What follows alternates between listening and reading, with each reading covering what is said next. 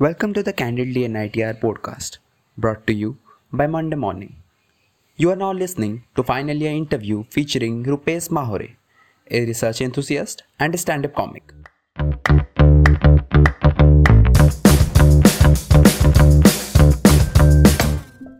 How were you able to do back-to-back internships at ISRO? How did you land them?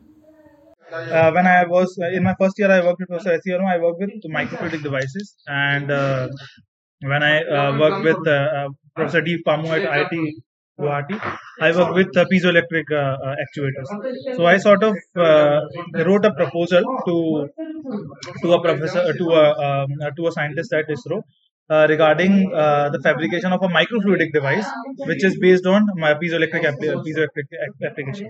And uh, I thought that they might not reply, but they actually said that okay, for uh, uh, when we want to use a microfluidic device for uh, for the supply of lubricant in different parts of an of, of a spacecraft, we have to use a piezoelectric actu- actuator and uh, he uh, he replied back to the mail that can you like frame your proposal in a much better way than I framed it in uh, in a more sensible way, like how the working fluid would won't be affected by my microfluidic actuator, and uh, possibly what we can do.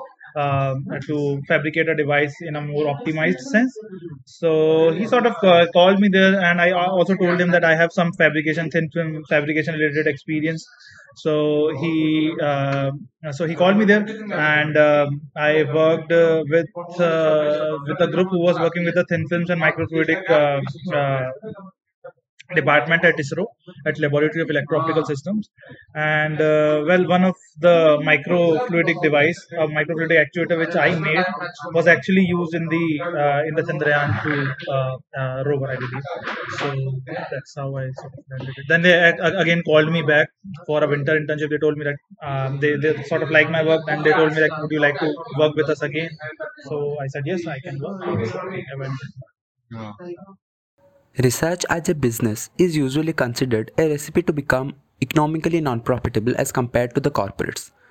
How do you plan to be financially viable with such a company? Yeah.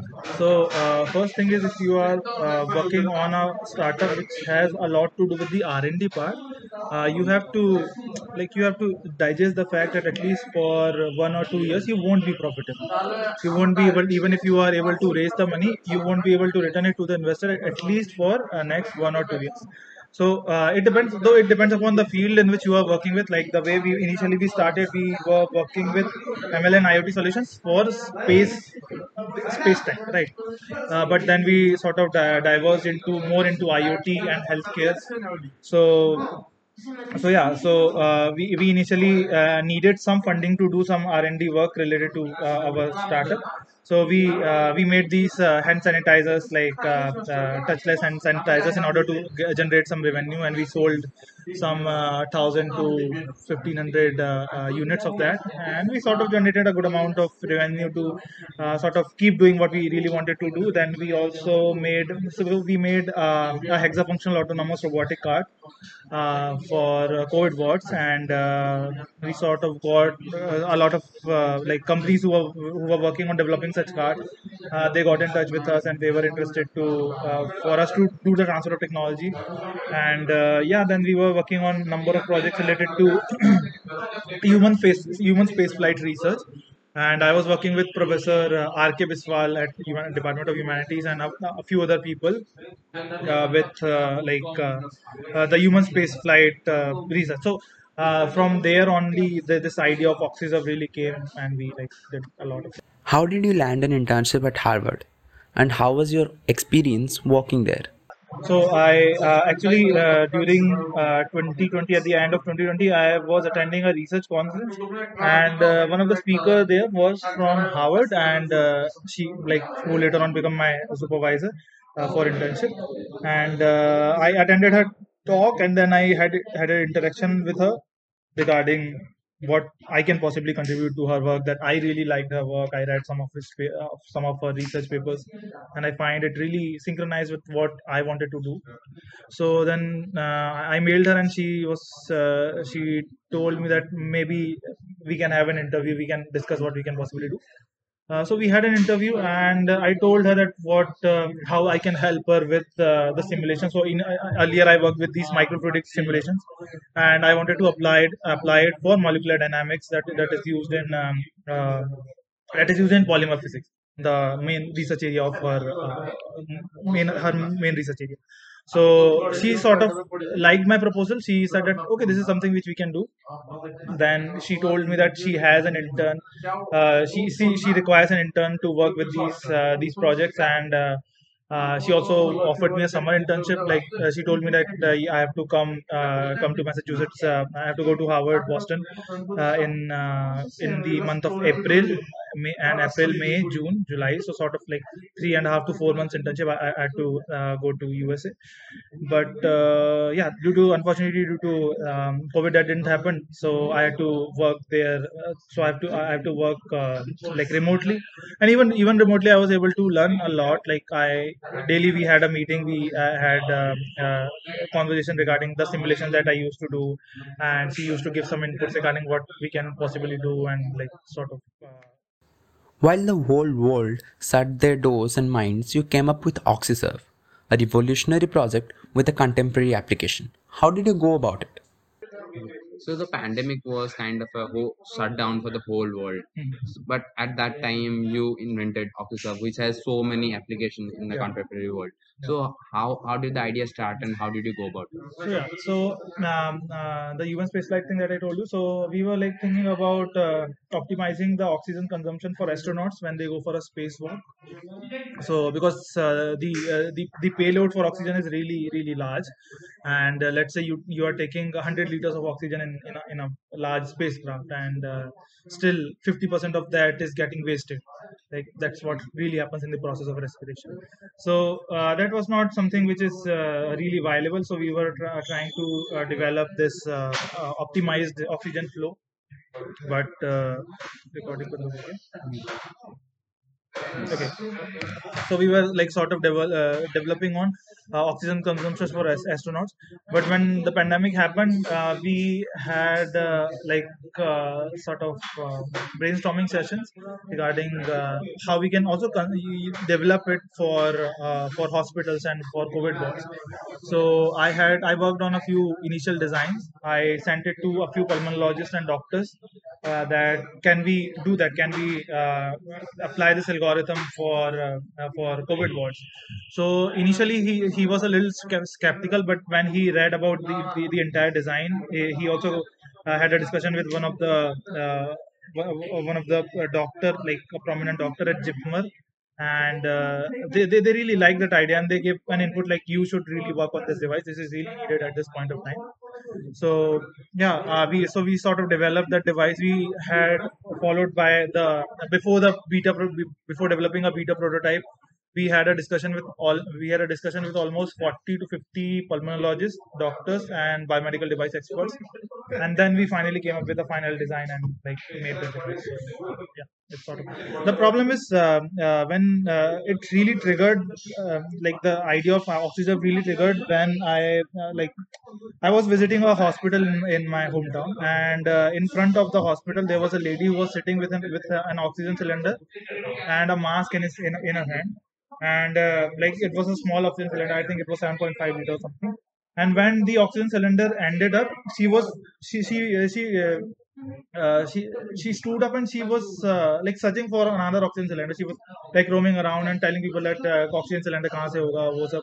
And uh, she had a very small son, uh, like uh, three to four years old, and nobody else was there uh, for her. And uh, like she was somehow managed to find some oxygen cylinder. Some someone gave her an oxygen cylinder, but like it sort of struck me a lot. Like there are literally people dying not just because of the uh, uh, because of the complexity of the disease, but because of something as basic as oxygen, the availability of oxygen. So that's where I thought that okay, I can uh, channel this empathy into something more productive. So like then we sort of develop this device obsession. How does stand up comedy get into your life? Share with us in detail your journey in this sphere of life. So I started doing stand up when I was in my 12th standard, 12th or 11th standard in my school. And what used to happen, like I used to write content related. I used to make parody rega- regarding uh, uh, motivational speakers, and they used to think that I'm actually giving a motivational talk. So used to clap instead of laugh. So I so like I used to tank a lot. Then um, uh, in 2016 or something, I started uh, uh, doing hitting open mics, uh, and I, I used to live there live live in uh, Bangalore at that time, and I used to attend a lot of open mics. I used to do stand up. I got my first show in Bangalore uh, in uh, July 2016, and I did that with a few local comics. And followed by that, uh, I think uh, it evolved. So my stand-up evolved with the way I evolved within my uh, research, and uh, it sort of internalized a lot of a large part of stand up also sort of internalized. So initially, I used to do a lot of uh, political humor, right? And I used to question uh, myself like why I need to be anti-establishment. I used to question a lot about why I I should speak about anti-establishment, right? Then when I sort of introspected it, I realized that we are we are like human species. Uh, on an evolutionary basis is made for uh, anti anti establishment because let's say we have a uh, we have a structured way of habits and uh, behavior behavioral patterns right? If you really want to do something you have to go anti to go anti establishment for example you want to finish a project project or you want to like go to a gym right so you have a structured way of uh, sleeping and uh, uh, and waking up so you have to break that structure you have to wake up at 6 a.m instead of 8 a.m like so you have to go anti-establishment in order to have co-creation right so that's why it's sort of like i sort of self-reflect reflected within stand-up uh, i uh, I performed with with a lot of comics. Like uh, I performed with uh, Zakir Khan. I performed with uh, Kenny Sebastian, Rahul Subramanian, Atul Khatri, and all these people, Sumit Anand. And um, uh, I, I learned a lot from those people. I uh, learned a lot within my journey how to deliver a joke properly, how to take a pause, and uh, how to communicate more effectively, uh, how to develop uh, emotional vocabulary. Right? We have a vocabulary for our words. We need to have a, an emotional vocabulary for our emotions. So stand up sort of helped me in developing that, and it also sort of uh, developed my character within these four to five years to become more empathetic to people and uh, to become to do things which are more meaningful. So yeah, that's all. Can you share with us your secret to success? there was there were a lot of things happening with me. I uh, i sort of refused to the fact that uh, uh, people should pursue for peace. I don't want people to pursue for peace. I prefer uh, chaotic uh, like uh, chaotic discipline is much better than peace. Right? So that's what i really uh, pursue for. And uh, like if you see on a, on on an evolutionary basis human body is not made for success. We are made for survival. Right let's say anything hap- uh, happens with your life you are uh, a, a, a good procrastinator. Like you procrastinate a lot you are delaying things a lot things are not working out for you which means that you are perfectly human. You are uh, you are working on a survival mode. That's what how humans work. But if you really want to like sort of uh, conventional success you have to like go against that uh, flow.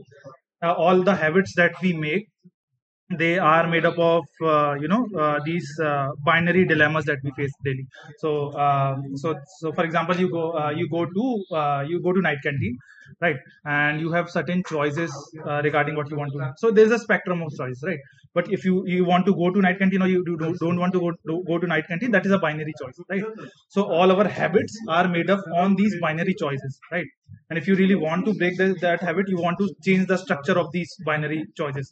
Ki if you want to go to gym you have to like uh, you have to wake up early or let's say you want to go to gym you have to say some no to someone right? Or so- something like that.